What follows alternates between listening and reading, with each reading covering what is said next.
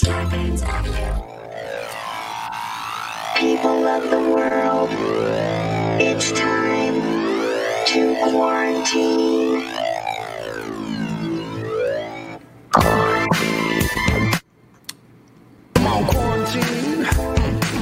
Welcome to Stuck at Home with Cliff Dorfman and Jason Smith. It's Tuesday, June 9th.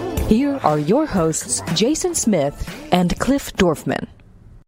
Uh, hey, huzzah! Welcome to a new episode, Stuck at Home, with me, Cliff Dorfman, and Jason Smith. How you doing, buddy? Hey, it's me, Jason Smith, here on Stuck at Home with Cliff and Jason. Hey, I like the way you say it. I get Nice. excited. I take a lot of pauses. How are I, you? I like. To, I just like to talk through a smile, and if I don't talk fast, then everything ends up being paused with weird stops like that. like Christopher Walken. That's like your your Yeah. version of Walken. Yeah, you don't do but mostly just like a big fat man breath in the middle. It's like, and here's a bit. the rest of my sentence. What are you saying? You're a mouth breather?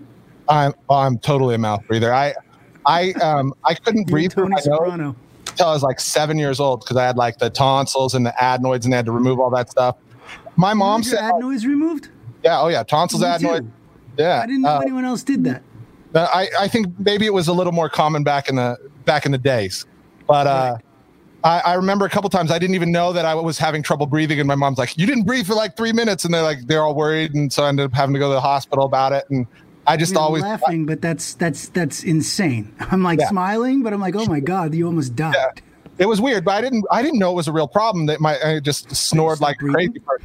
Oh yeah, all the time. So that I mean, obviously I've got the uh, the whole The apnea thing. the the apnea stuff with the weight, but before that I was snoring all the time when I was a kid too. So Yeah, it's not a weight thing. This is obviously a thing that's just you know because you were in great shape and you were still snoring. yeah, just just got to breathe through my mouth sometimes. So it's like. Um, now, don't don't don't please don't don't do that again.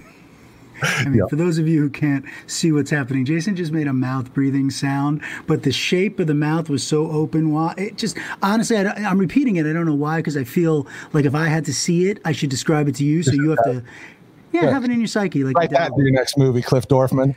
I'm thinking about it. I'll tell you, I got a big spec script that's getting ready to go out, though. I do. No, I'm serious. I got a big spec script that's getting ready to go out in like two weeks. What you need is a mouth breather. What you need is one big mouth breather. All this whole script is about mouth breathers. That's that's awesome. It's called mouth That's breather. all. Matter of fact, Yeah, I didn't I know, want by the the name of it. It's called mouth breather That's a good title.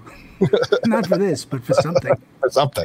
Yeah, like, uh, do you ever see the uh, cannibalistic underground, uh, humanoid Oh, yeah. underground dwellers? Yeah, Chud? like with that chud. Yeah. yeah, yeah, that's a good title.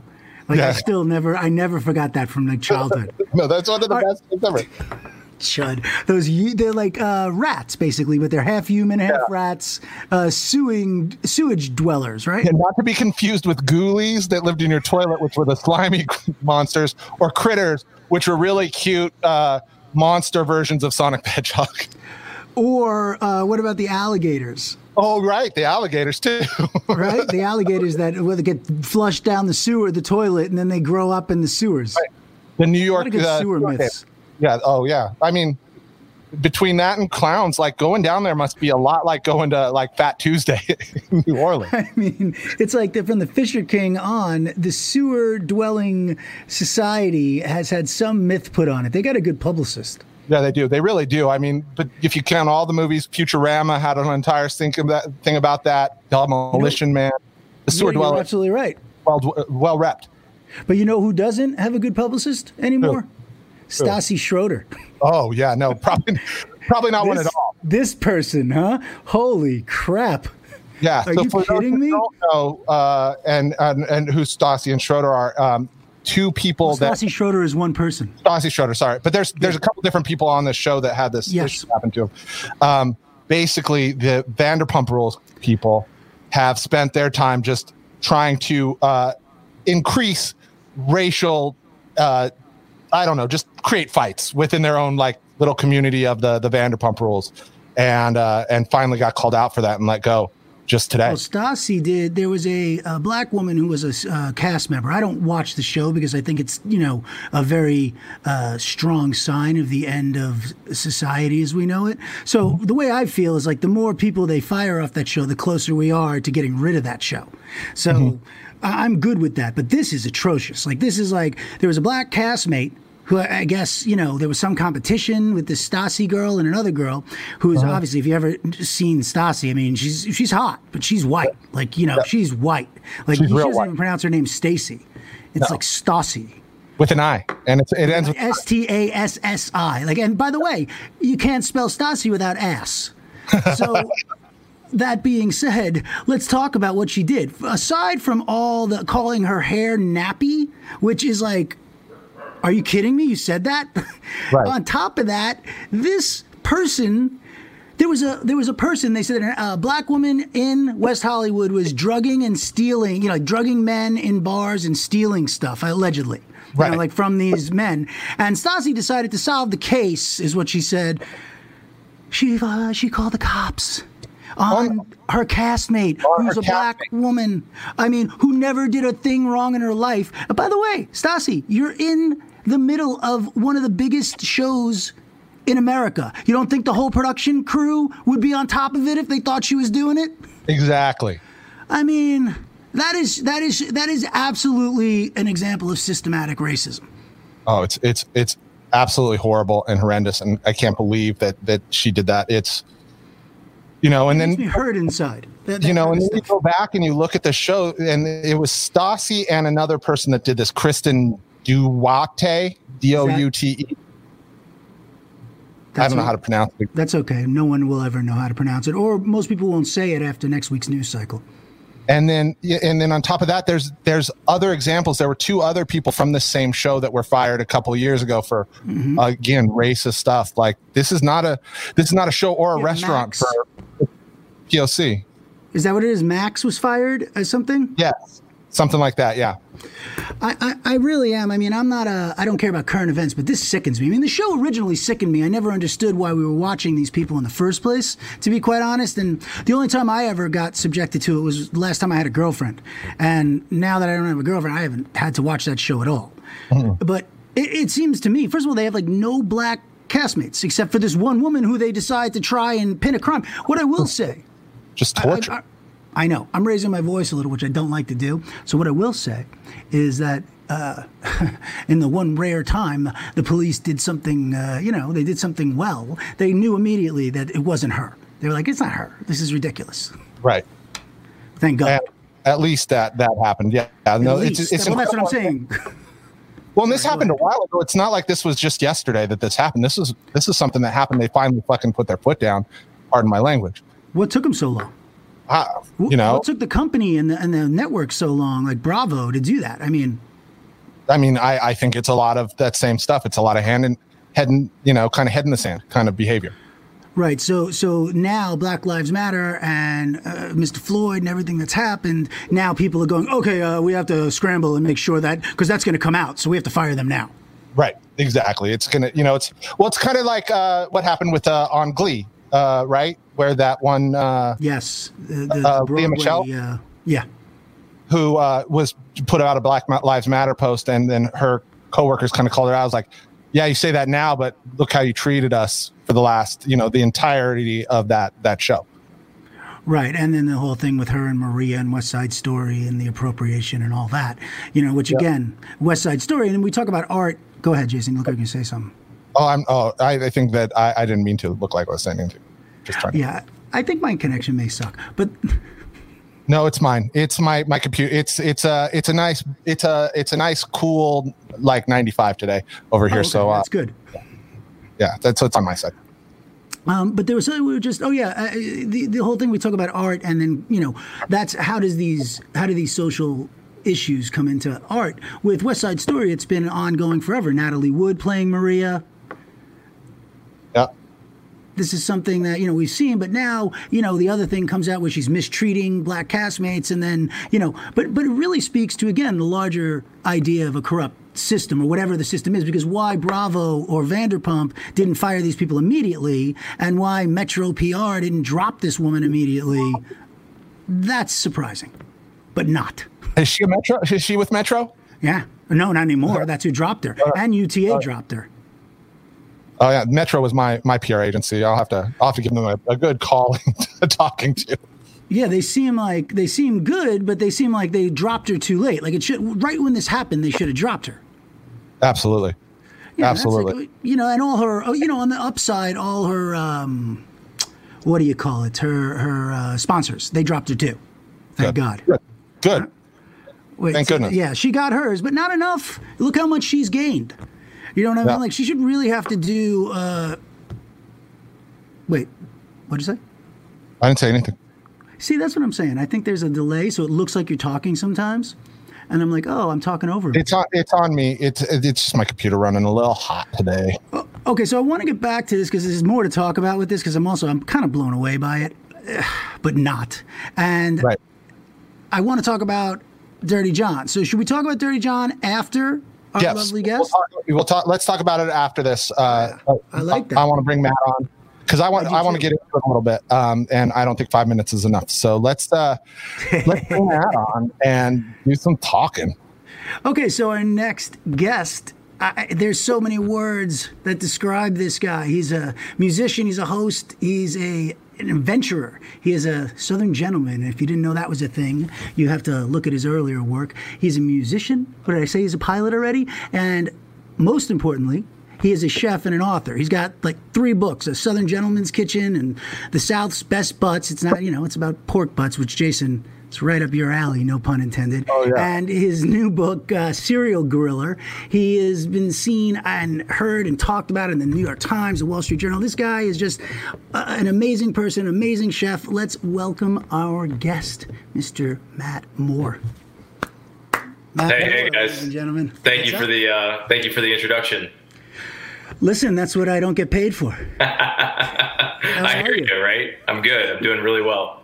Yeah, you're up in uh, you're in Nashville or down, I should say. Down in Nashville um, today, and uh, Mm-hmm. have been since I guess March 15th. And uh, actually, tomorrow we'll be heading out for the first time. I'm headed up to Jackson Hole, Wyoming. So I'm sure you feel bad for me traveling to the Grand Tetons for a few days. Yeah, I was really going to say how awful for you. I think there's a uh, Jackson Hole has this super exclusive uh, home. It's like uh, it's like Mike Meldman's place. You ever hear go to any of these places where they're all mansions, but it's a like a special community? Yeah, I think um, similar. Been to like the Yellowstone Club and all that, but I assure everybody I'm actually going to be staying at the Spring Hill Suites tomorrow, so uh, not not too glamorous. Any stalkers who want to know, then they know exactly where you Yeah. are. You got to tell them the day after you leave, buddy. That's when you post the photos. Indeed. But what, are you going up there for work or just a little pleasure?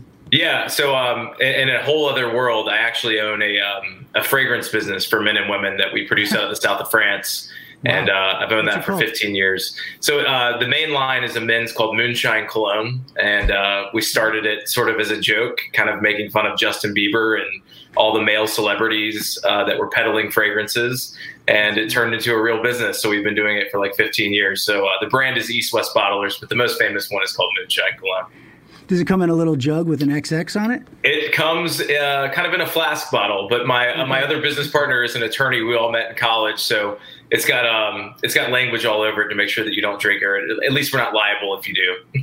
Yeah. Okay. Good. And Yeah. and by the way, yeah, you really do have to think about that stuff. Though. Sure.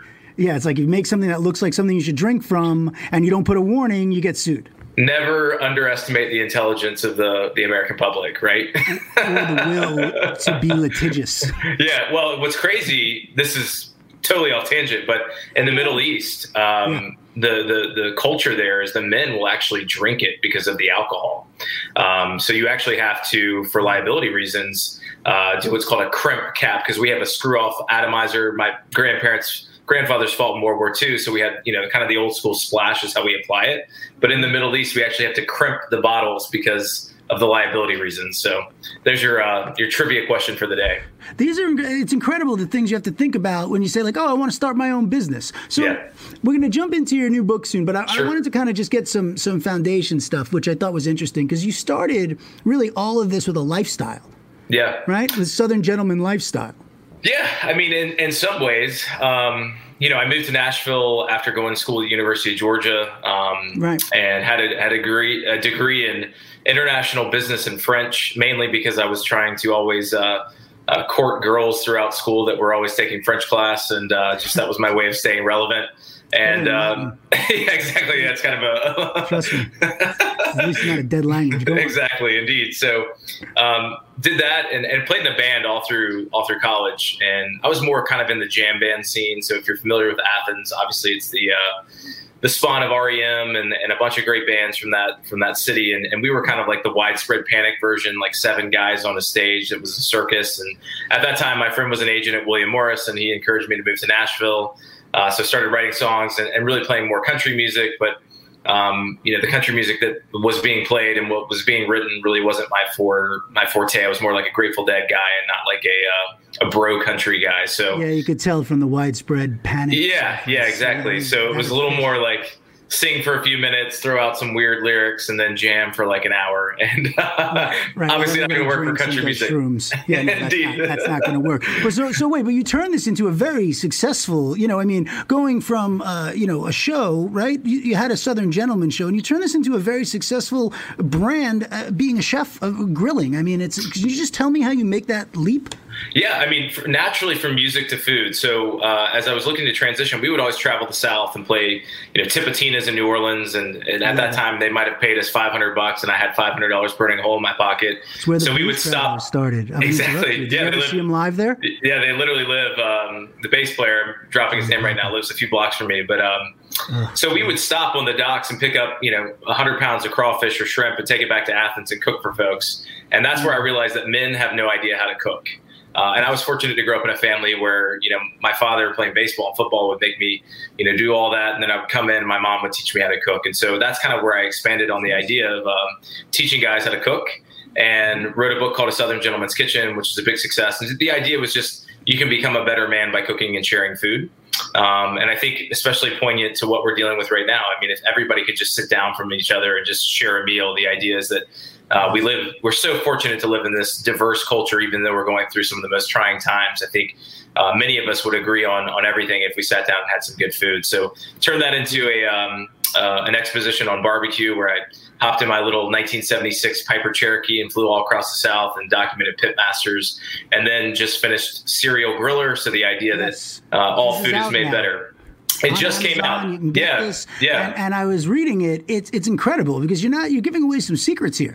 You're not. Yeah. you know, I mean, like there's some stuff. I mean, you talk about making these rubs and having to reverse engineer these rubs. I mean, how do you do that? How do you reverse engineer a rub? Well, I'm a I'm a decent bullshitter number one, so I love going out on the road and uh, Yeah, uh, meeting with like people. And, and to me, like as a writer, um, I've written two books that are about me and my family and my recipes and my stories, but the last two books have been about everybody else, and it really brings me a lot of joy to share other people's stories. So I think creating that level of trust um, to where, hey, look, you know, you've got this unbelievable dry rub. If people cannot come to your restaurant experience, let's give them a version. You may leave off, you know, a quarter teaspoon here or there, but like, let's give them that experience to enjoy. And, um, you know, it brings recognition to people, especially restaurateurs and chefs right now that are struggling. It kind of shines that light on them. So it's a, it's a ton of fun. Well, that's. Let me ask you something. Uh, you know, uh, it's interesting to me. So if you leave off a tablespoon, you know, quarter teaspoon or whatever of, of this or that, but is the the place, the restaurant, are they still endorsing the rub as like this is based on this rub, but will it just taste a little different? I mean, right? Yeah, I mean, I would say 90% of pit masters and grill masters will give me the recipe to to the end. I think the idea of like secret coveted recipes, um, I think everybody's always tried to bottle sauces and rubs, and, and we've reached the point where you know it's ubiquitous and, and people enjoy sharing. So usually, if somebody says, "Hey, look, you can do it this way," but just tell them it's a in the head note of the recipe, I'll say I wasn't able to pry the exact secret. However, I saw them put a little cinnamon in it, and I added that. So it may not be endorsed, but it's it's as close as it can be. So uh, that's also encouraging people to enjoy it at home. But if they want to go taste the real thing, obviously go check out these places and, and restaurateurs. Yeah, that's the greatest thing about it is because it gives you the ability, like me, to, I can you know follow this stuff and I can you know I'm not a. I'm a decent griller, but I'm not. Yeah. Like my friend Stuart is a big griller. Like he's the Cool. 18 hour griller, and so is Jason. Jason, Sure. come on for a second here with your with your pork grilling. If anyone's grilling pork, let I Jason got talk to you for a second. work. Yeah. I think I Gotta work. I rested my computer on a three bags of uh, frozen peas and a bag of ice, and now my computer works. It's weird how that happens. It would have been great if you said a pork butt, but you know. I, I, would- I could set it on a pork, butt, I just don't think that would be cold enough. It would probably go room temperature too quick. Um, So Jason loves to slow cook the pork, and I want to talk about grilling and Fourth of July and meats, but I want Jason to talk a little about pork with you for a second because Yeah. Yeah. I- well, yeah. So I for for my uh, birthday, I like to, to to go and smoke a bunch of meat, and this year uh, was a little different because I normally have a big barbecue and barbecue hundred like hundreds of pounds of you know meats, turkey, Sure. briskets, but this year did Humans. three uh, three pork shoulders or three pork butts, Nice. and, and for about yeah about Butts. eighteen hours. Yeah, that's um 18 hours, you know, the, the longest we saw. So that we're kind of the, the, the book was called the South's Best Butts. I always tell people it's not a calendar, even though it probably should be. Um, but that was the longest method. There's a guy named um, Skip Steele out of St. Louis. He owns Bogart Smokehouse, Uh-huh. and he will cook his at 200 degrees for 20 hours, no questions asked. Yeah. Um, but if you go to places like uh, Burn Company in Tulsa, Oklahoma, they'll actually quarter the butt. They cut up the butt so they create more surface area, and they'll grill it kind of hot and fast and cook each quarter about four hours. So there's a lot of different approaches that you can take, but low and slow is always what's necessary. Well, and it's I mean that would be great because you get a lot of different bark on there and stuff. I think a short way. I mean, with a pork butt for me, it's like that's the easiest thing in the world. Just leave it in there and let it go, and you could you know, if you get it pull it out at In there. 16, it's going to taste fucking awesome, and if you pull it out at 18, it's going to taste awesome. I'm sorry, you guys are cooks, so you get it. I'm just hearing leave it in there, pull it out, but I can't stop. I mean, really, you guys are used to it. I'm sorry, I'm Leave that juvenile. butt in there until you get a big poker and you can jam it into the back. Juice runs clear, and you know. You gotta pull the bone out clean too. You Yeah, know, the bone has to pull clean. So yeah, if you can't pull the You bone guys have clean, gone through all this. if you can't pull the bone out clean, just you need to put it back in there. You know what I mean? I mean, Great. and this is what I'm talking about. But this is the way, but you see, no pun intended. He made a, um, Matt made a, a grilled cheese pork thing I saw. You'd you do it for Hallmark Channel or something? Oh yeah, yeah. So um, Oh, it is a crap. it's a, a stuffed grilled cheese sandwich. Oh, my God. Um, so essentially, what happens is you take pulled pork and then two pieces of American cheese. So I'm not a food snob. Like I think American cheese is great on a hamburger, and you put the pork in between, and you kind of just griddle it together. So they the cheese melts over the pork, and uh, man, It's it's a brioche it- bun, right? It's it's I don't I, you know I think it's a hamburger bun. I think it's really Oh, simple. brioche. Maybe Okay. so. Maybe maybe the food stylist got a little aggressive on it. What do you got, Jason? I was just wondering, you know, we talk about the pork, but but pork we talk about pork butt. Yeah, it's Uh, not getting old to me. I know, I'm sorry. like what's your like you know cuz you do a lot of grilling too. What's your like like what's your meat that you like to pull out? What what what when you got to pull out your meat? I'm thinking the sexual the whole time. Yeah, if you're you, going to pull you. out your secret meat and like just impress somebody like you're quick and dirty. Yeah. Yeah. What's your go-to? Man, my go-to is a pork tenderloin. Um, honestly, it's just like a super crowd pleaser. Um, it's it's relatively affordable. Obviously, it's the tenderloin of the pork. So when people are really obsessed with like a filet mignon uh, because of the tenderness, you get that same That's what it is. tenderness. So like you know, my wife and I are entertaining all the time. So it, it's just a crowd pleaser. It loves a great marinade. It's super versatile. Most people overcook it too. Like I cook mine to like a medium rare to a medium. Um, and a lot of folks will come over and say like, "Oh, I thought you should cook this like all the way through. I've never had pork like this." And I'm like, "Just try it." And when they do, it's kind of one of those things. It's like, wow, it has way more flavor than a traditional steak. It's super versatile. You can slice it to feed a crowd. So pork tenderloins, by all means, are a, a once a week rotation in my family. You get people that you actually are you able to explain like you know pork isn't filled with all the the diseases that it used to be. It's not the, the Yeah. Right. You know, it's not the, the trichina worm that you used to Yeah. worry about. And, you know, a, a tenderloin in whole, obviously the inside can be cooked up. It's, it's where you start to grind meats and you have to worry about food safety and those types of things. So a whole beef tenderloin, a whole pork tenderloin, as long as you're searing that outside and cooking it up to a certain temperature, I wouldn't eat it rare like you would a steak, but uh, getting it to that like 135, 140 is really the, the sweet spot for a pork tenderloin. So let me ask you, how do you, this is my biggest issue. How do you know when it's at 135, 140? Do you have a little thing you're sticking in it, like a thermometer, so you get to the middle, or what the hell? Look at you I just can't- sticking things into things. I mean, goodness gracious. Sticking a thing in the middle of it? Let me tell So you. What do you got? I mean, I, I would say this like we are fortunate now to live in a world where you can buy a digital meat thermometer that will tell you to the temperature uh, super accurately where you are for food safety. So keep it simple, stupid. If you if you have it, why guess when you can buy a ten dollar thermometer that's going to treat you right? Um, but I, I also say uh, for those that are not watching, so like if you were to make like an OK symbol with your hand, right, Mhm. and, and then touch kind of this uh, fatty portion right where your thumb lies. So if you're putting your index finger and your thumb together with no pressure, that's kind of how a raw piece of meat would feel, right? Kind of more um, like a rare piece of meat.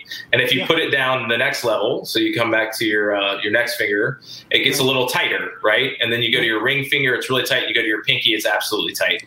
So if you're cooking a piece of chicken, like a chicken breast, pork tenderloin, Oh. a steak, the idea is as you touch it, it will start to firm up. And obviously, there's variances between how a fillet is going to feel, or a ribeye, or a top sirloin. Cheaper cuts will already start tighter than a than a more expensive cut. But that's kind of your gauge that you can use a lot when you're cooking. And you know, I cook with meat thermometers. I don't cook them with them, but I, I will often feel it first, kind of guess what the, I think the temperature is in my head, and usually with time and experience. Uh, you become right on, but uh, I say if you don't cook a lot, go buy a ten dollar thermometer and, and be be Right. perfect every time. Yeah, and by go buy, it just means go to your laptop, order one, it'll be here tomorrow. Yeah. And and what's the temp- like? So for for you know uh, food illiterates, right? So what's Yeah. the temperature if we buy the meat thing? And I'm asking this for a reason. Believe me, I have a, Sure, a method sure. to my madness. What is the temperature we want for pork? You said like 135, 140 in the middle. Yeah, so for like whole cuts of pork, um, like a tenderloin or a pork chop, you're looking for that kind of 135 to 140. Um, Obviously, if you start to deal with like ground pork or something like that, you want to cook it up to at least 165, 170 degrees. And then when you get into barbecue, it's actually a whole different art. So like the pork butt should be cooked up to an internal temperature as slow as possible to about 200 degrees, right? So you know, one of the cool things about any meat thermometer is you're going to get the FDA uh, rules and guidelines that are out there, uh, and they will list that by every single that's going on. So depending on the cut, depending on what's transpiring, they're going to get that. Yep. Oh, I hear a big no. So you've got a little uh, three-year-old. Go, hey, go tell mommy you want a treat. Tell her you can have whatever you want. Yeah. Daddy says. Yeah, indeed. You want. All right. Well, that's better than the um, you know when we started the quarantine, stuck at home, right?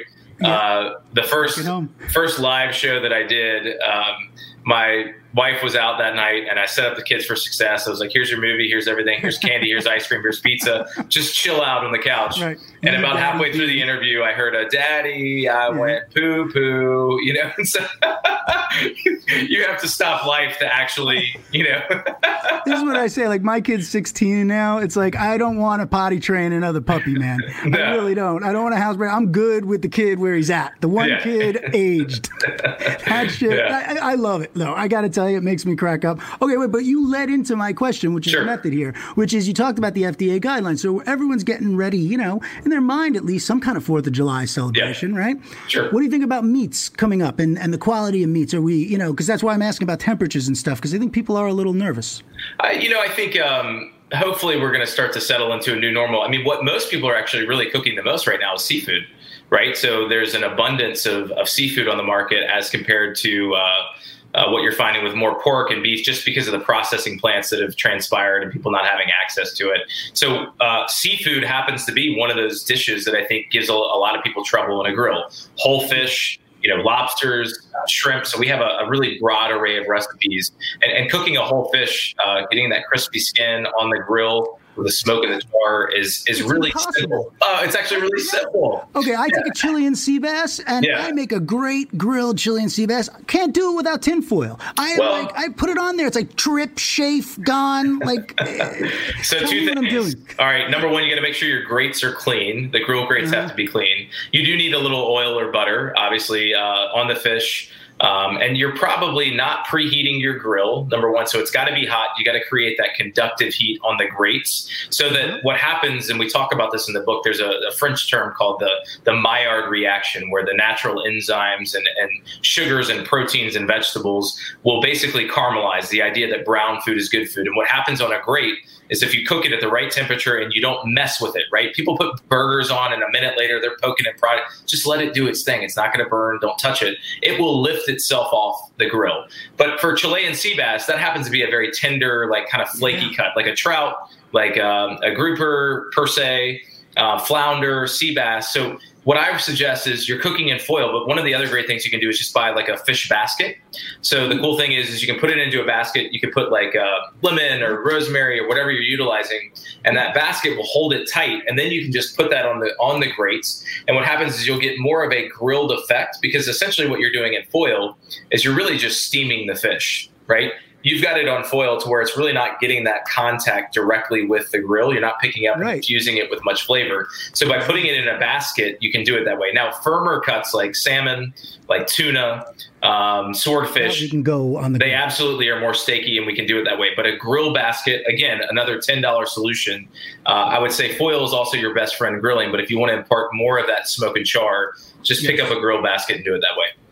Okay, so what do you recommend for Fourth of July? What's your biggest like? What should someone cook if they're having a bar? You know, a social distancing barbecue. You know, you know. Yeah, you know, I've been um, I've been loving a lot of different recipes that we've been doing. Um, there's a whole section in the book that's called "Hot Handhelds." Go see your mom, please. Please, Yes, I don't know good. how you got up just here. gonna bring it. Oh, it's okay. What are you eating? What are you eating Get a tonight? barbecue sandwich. Okay. Okay. You want treats? You want to jump on? What do you like to eat? So um, we'll just add this There one to, the, to Hey, the narrative. sweetie. How you doing? What's your name? What's your name? What's your name? Everly.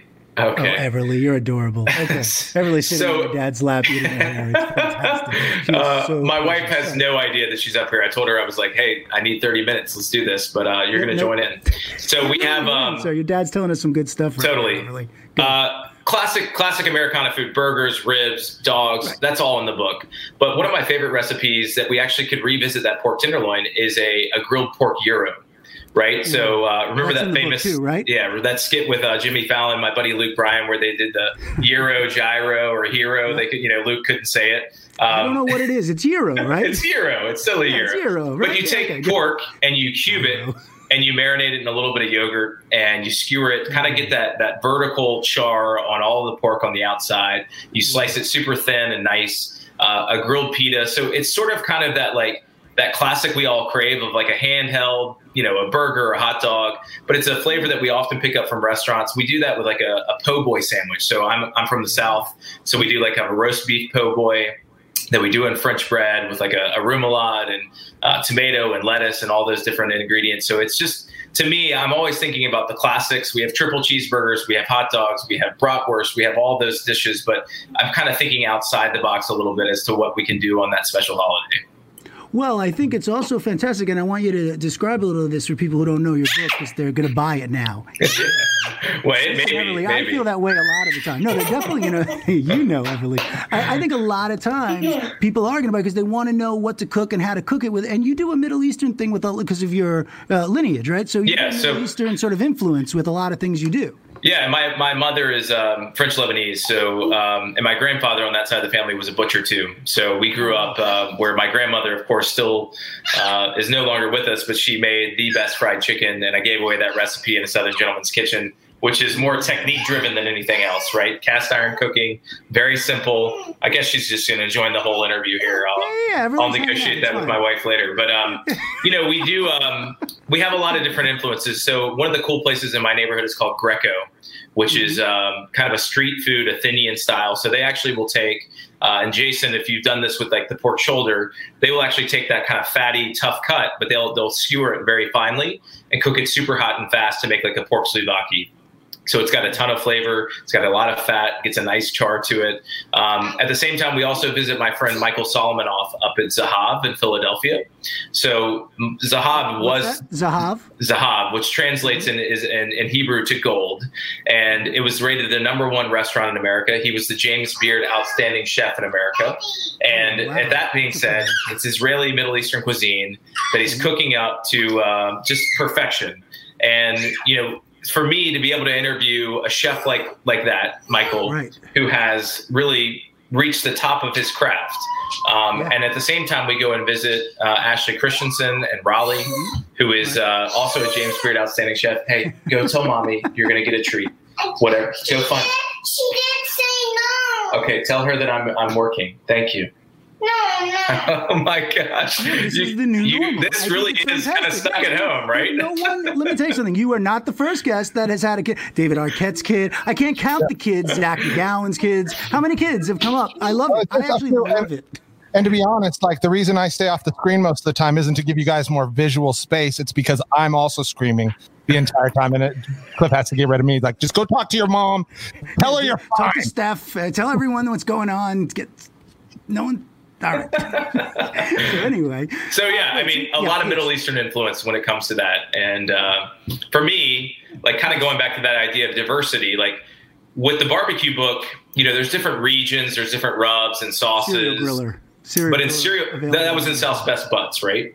Oh, Um, okay, great. But in and grilling, essentially everybody comes from somewhere else, right? In the United States, we come from this melting pot of cultures. But the one cool thing is that throughout the world, one commonality that we have is that everybody cooks over a live fire. If you're in Argentina, you're in uh, Iran, you're in uh, Southeast Asia, everybody cooks over fire. And so that's the cool thing is that you can travel this country and pick up from men, women, doesn't matter your race, your creed, your religion. Uh, we all celebrate the fact that our food is made better over fire. And that was really my job in this book to showcase this broad range of cuisines uh, so that people could pick it up and say, hey, I want to get my classic rib or burger. But at the same time, I've never cooked a, an octopus souvlaki or a um, a rabbit tail or a salad or a piece of grilled watermelon on this on, on the grill. So it's uh, watermelon. Is oh, that in man. new book. Oh god, it's amazing. Yeah, so it's actually served as a dessert where you you just cook it over direct heat. Uh, watermelon's right now in season, just hot and fast, direct heat to get that char. Still remains cool in the center, and then we dollop it with a little bit of uh, vanilla Greek yogurt, some crystallized ginger, some pistachio. But you could do the same thing with like a watermelon that you want to grill, chop it up, serve it with some feta and fresh mint, kind of for like a watermelon salad. So fruits in general, like peaches and pears and Yeah. apples and watermelon and pineapple, one of the most simple desserts, um, again, that is made better through that Maillard reaction of browning it uh, actually over the grill and the grates. So what I've learned is I have to clean my grill first. Yeah, That's what I have to definitely. I'm not accumulating flavors. All right, listen, Matt. So tell first of all about your book, the newest book, right? Which Sure. is Serial Griller. You've Everyone got can find it on Amazon, right? And and just give us a little description of you know what it is, so people who don't know can now know. Yeah, so Serial Griller, it's um, Grill Master Secrets for Flame Cook Perfection.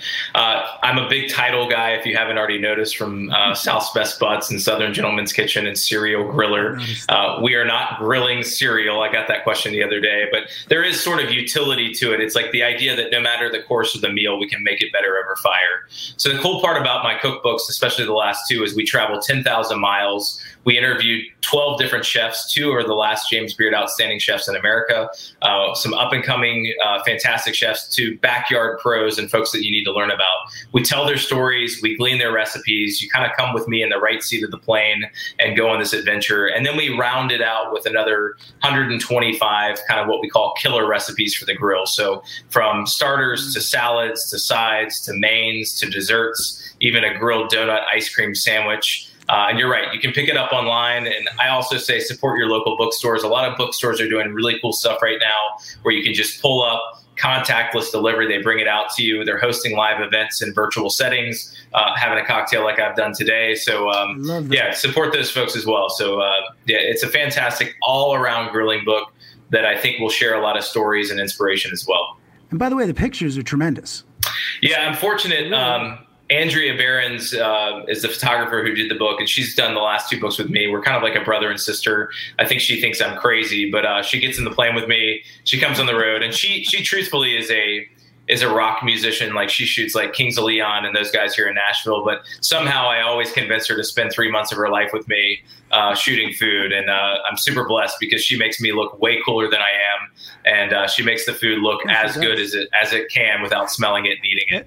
Yeah, after meeting you, I definitely agree. She makes you look way cool. No, you're a very cool guy. Your recipes are amazing. I can't wait to try some of these this fourth. Jason, you got anything? What, Matt, where can we find you? Sorry, I'm Jason, I'm cutting off again. I know I'm doing it. No, it's easy. Um, I'm not Matt Moore, the Dolphins quarterback, or there's a bunch of other ones. So it's just mattrmoore.com is my website, and Instagram is just Matt R. Moore. Um, so pretty straightforward. Jason Smith. Uh, well, I had one last uh, important grilling question. Good. Shellfish. lobster specifically grilling. I uh, I don't do a lot of that kind of grilling. And Yeah. Any tips, any quick and dirty tips for for for doneness on that? Because that's the big worry I have with you know grilling a lobster as opposed to boiling it is. I don't know when it's done. I don't really know how that temperature works with the with the with with something as uh, light as that. Yeah. So, um, cool thing, I do the biggest country music festival in Prince, Prince Edward Island, Canada. It's the only gig I play every year. Uh, and we cook uh, a thousand lobsters a day. And I always take about 10 and then throw a big party back at the house and we always grill them. So, um, you know, I, I do think humanely you can, you can take your chef's knife and just pierce right through the, through the head and then put it on the grill. The idea is to, uh, to cook it until essentially what will happen, especially over high heat, is some of the juices will start to permeate the claw and that's Okay. when you know you've really got that that that cooked perfection. The shell will turn. But I'll tell you, Jason, we have a recipe from a place called Brasa, which is in Metairie, Louisiana, outside New Orleans. There's a chef there called Edgar Caro, and he actually wrap, wraps the lobster in, in kombu, like a it's a kind of a, a seaweed of sorts. And so he wraps it in that, puts it on the grill, so it sort of starts to steam.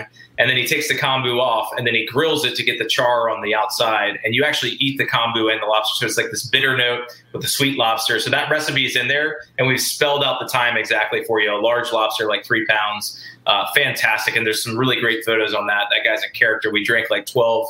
He's from uh, Colombia, so we drank like 12 Aguilas a piece and ate that uh, one afternoon. It was fantastic. That That sounds, sounds amazing. It sounds Yeah. So buy his book, Serial Griller, and all his other two books, and look him up. If you don't know him, if you do know him, just keep following him. Uh, You can't get better recipes. All right, Matt Moore, Yeah. ladies and All gentlemen. right, By guys. the way, real quick, just because I wanted to let you know, because uh, Kenyon God, I Tanver. Kenyon Tanver, just the uh, he was, I think he's a big fan. He gave you multiple hearts. All right, thank And you. I'll Ken. give you a how are you heart, Matt? I just didn't want to, I didn't want to not let you know that. uh Yeah. Yeah, is, is I think posting. we got like maybe two hearts. Oh, oh, oh, I see. We got we got hearts that You are all around. bunch. So. Oh, yeah, you All got a bunch of. I just have been ignoring the comments that keep coming in, but people love you, Matt. So this is great. It's good. It works out well for us. Well, next time I'm in uh, LA, I want to be invited to that barbecue. You will be, and I'll, I'll, I'll have yeah. another one. You know, my birthday kind of got canceled this year, so what, when you come into town is when I'm celebrating my birthday. All right, let's Oh, do yeah. it. I'll make that. I'll make that stuffed grilled cheese. Right. Sounds perfect, brother. Cheers, guys. All right, Yeah, cheers, very Matt. nice. Thank you, Matt. Thanks, man. All right. Bye. Matt Moore. I did a double clap. So Matt Moore. great guy. Loved his kid. I he this is very nice. I like these That things. was nice. Plus, I And learned a bunch. Got some good tips. Very awesome. Great. I Excited. Now, now I'm gonna that that whole uh, pork gyro uh, sounds amazing. Amazing. You talking about with the pita? Yeah, the the yeah exactly. Holy crap! With it, you dip it in. What did you say? In sour cream, Uh, no, uh, yogurt. Yogurt. Yogurt. You're doing it Greek style basically, so or Mediterranean style. So you put it in a yogurt in a yogurt mix, uh, and then you get it nice and hot. And I think you just you shave that thing real real small, and it sounds. Well, we have the book. It's in the book, right? I'm yeah. I'm I'm I am. This is my my thing to you. I'm going to be cooking out of the grill book for the next next few few grills, and I'll I'll let you know how it goes. I'll uh, I'll show it off. Oh, perfect. That's great because I'm going to cook out of the grill book for a fourth. Awesome, awesome. We'll we'll share some stuff. Yes. Maybe we could have it. a cookout version of this where we're actually in the same place. I mean, by the Fourth of July, I don't see any reason we can't. Hell no. Right. Hopefully. I'm just saying. I'm just saying. All right. Clear that with the wife before I make any uh, real commitments to that. Right, well- Anybody who knows my wife, wife. please do not tell her I just agreed to something that I haven't asked permission Well, for. you didn't agree. You didn't agree, first I of did. all. And even We're when you agree, I, I never take it as like a thing until I know that Steph is like signed off on it. I agree with it. We're doing it. Just don't tell her until I tell Right. her. and then and then see if she agrees, and then we'll see if we're doing it. Yeah. Right. That, yeah, I'm with you. All right. So let us that. talk about Dirty John, I'm the gonna get- Betty Broderick story. How's that sound? Okay. I, I, I honest, I can't wait to talk about it. All right. I'm so glad I recommended this as our first watch together. I, I loved it.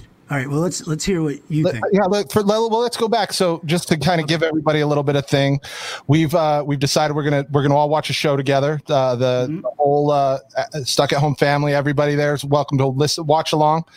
Uh, the Dirty John, the Betty Broderick story is a true crime show appearing, I believe, on the USA Network. It's the second season of an anthology show that's called Dirty John. Even though Dirty John was actually the name of the title of the first series that actually had a guy named John in it, but Right. Based on the podcast. yeah, now it's a brand. Um, Right. I did not read about this story and I did not look into the Betty Broderick story before Same. I watched this because Same. I want to just enjoy the show and not, you know, be critical about what's right and what's wrong. Um, so anybody who does know how this all goes, um, you could spoil it for me because it's in the news. But in general, I the the basics of this show is uh, this woman has been is is kind of flashing back through a story where she's in court or she's in in uh, she's in an inter- interrogation room telling the story of what happened. Um, and then we go through flashbacks in these first two episodes about her life with her it starts? It opens with her in the. it, in the opens with interrogation her room? in the interrogation room. It, it- there's a there is a, a there's a scene kind of in the interrogation room, and then it goes straight to the house where she shows up at the house, tries to uh, like leave the gas can inside, and uh, and and then gets kind of trapped at the car. So maybe it starts there and then goes into the interrogation room. Right. Okay. And then you're talking about the first episode. First episode. Yeah, and at first I thought the structure. Now I, I don't know. I'm the person who's ta- walking into this who has not seen the first season, never listened to the podcast, so I don't know if this structure they're using is something. So what is Nancy saying? Nancy saying didn't know anything about it. All right. So Nancy and I are the same. And same with you, right? Yep, Jace, you yep. didn't listen to the first one, and you don't know the podcast. Nope. No, it's not my thing. So I was wondering when I was watching it, uh, especially in the second episode, which we'll jump to in a second, if this structure they're following is something they use structurally in the podcast. Well, it feels very much like a podcast style of description. You know, I can't really say speak for the the original Dirty John. I'd have to ask my wife about it, but then she'd spoil everything for me. Uh, but it's very similar to how Serial and all these other shows. It's like give us a, enough information to give me something to the sustenance or the the substance of that episode, and then leave me on some cliffhanger so we can explore that in the next hour. And it felt very and they much did like that well. yeah, and it felt very much like that in both episodes, you know, and it it digs into different things. So the first episode is kind of clearing the plate that she's done something. We don't aren't 100% sure what. We know she's been in a mental institution. We know that she's had some issues with her husband, but in all intents and purposes in that first episode, we don't know much more than that. And then the second episode flashes back to her life meeting him um, up until, you know, up through, you know, the the births and the and some weird shit and uh and, and ends kind of in that that that second cliffhanger where they reveal that she shot her husband and her husband's new wife. And Yeah, so that's that's where I thought. I mean, listen, I was in after the first episode. After the end of the second episode, how they're in the courtroom and they're talking about the number of bullets.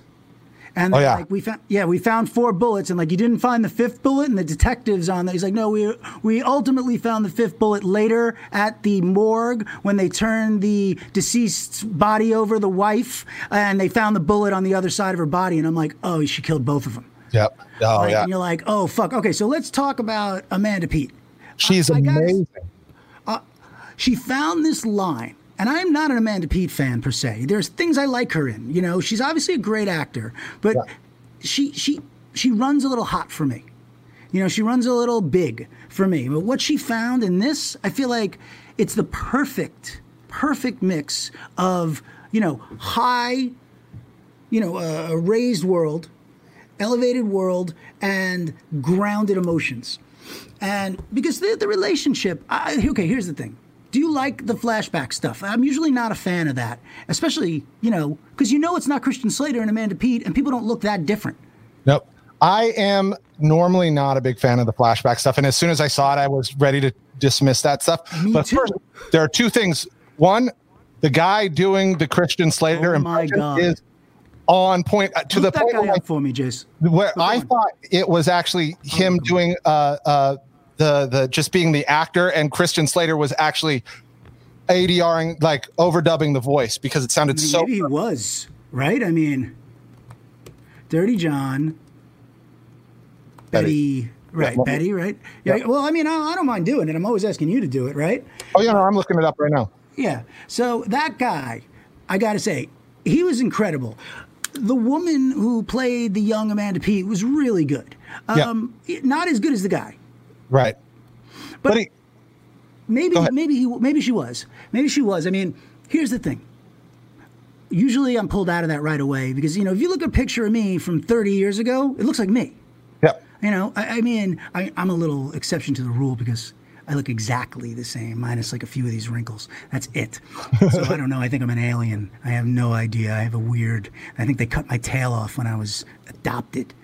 okay, so let me let me move on. But what I find is that people look at. So I really get pulled out of that stuff. I don't know what it was. I got sucked right in.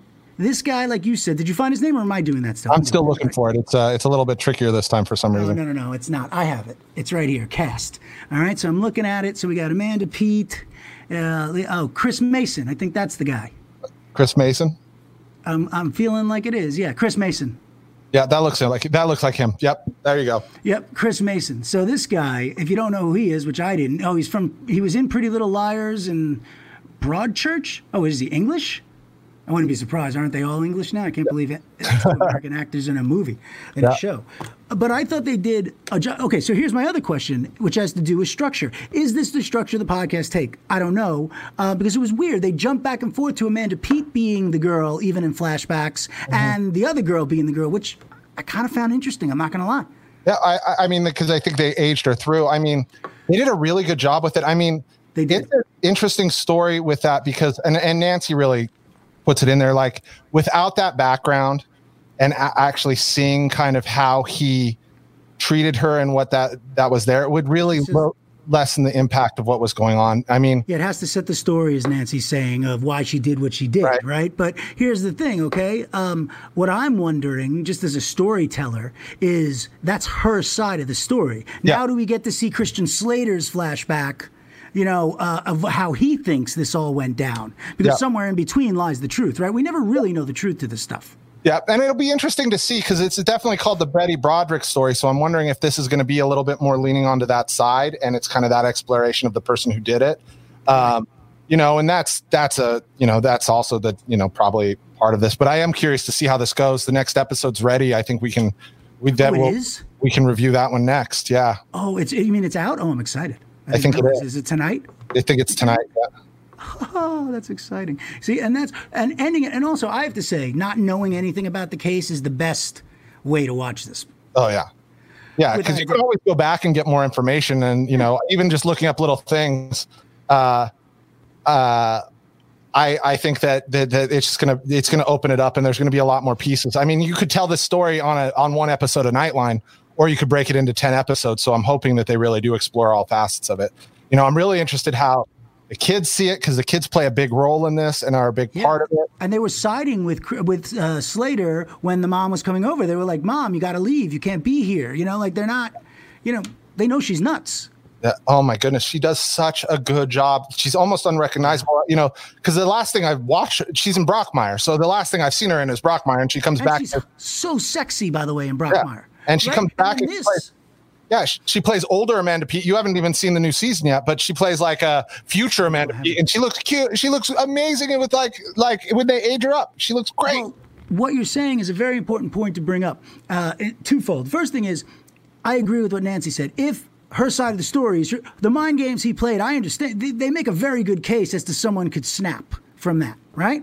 Yep. Um, so the other side uh, was that, uh, oh, oh, yeah, we've never really seen Amanda Peet. Uh, what she's doing such a tremendous job at from a male perspective, uh, or female, anyone who would be attracted to Amanda Peet. I've yet to see her in a role where she actually unsexied herself, where you feel like, oh, I see why this guy, maybe she, he feels he's out of love with her and not attracted to her. And then you have to remember it's Amanda Peet. It's hard to not be attracted to Amanda Peet if you have any sense of attraction to anything. yeah, absolutely, absolutely. So she's doing a tremendous, She's doing a tremendous great job. She, you know, Holy and crap. Christian Slater hasn't had to do a lot of heavy lifting, but he's doing a, you know, he's doing his thing. He's complimenting it just fine, and he's so cold. Yeah. Oh yeah. But he looks like he loves his kids. Yeah, well, that's the thing that it plays. It feels like he's being cold, and at the same time, he's also just trying to separate from it, you know, in the future. But the, you know, and then you go back into the past, and past Christian Slater, you know, is like very, very cold and very much like this is my journey, and it feels very much like the, you know, I don't want to bring anything in, but like that kind of that mentality of the the the the no, you know, no birth control, but also we're gonna have the baby even though it's da- dangerous for for her to have and not right. want. There was You know, there's a lot of that. fanatic. Yeah, you know, exactly. religious fanaticism to like an underscore of it.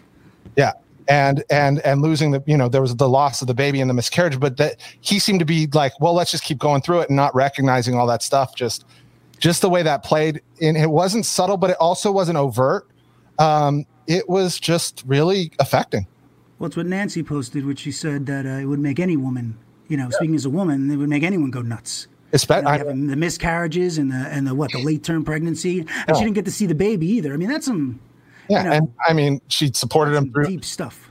through two basically two doctorates right like through the doctor and then going back and getting his law degree Yeah, to Harvard. After he's like, I don't want to be a doctor. Sorry, I'm not doing it. I'm quitting. And She's like, but I just and it's and and they made it like light of it. That's that's four to six years. He's not making any money.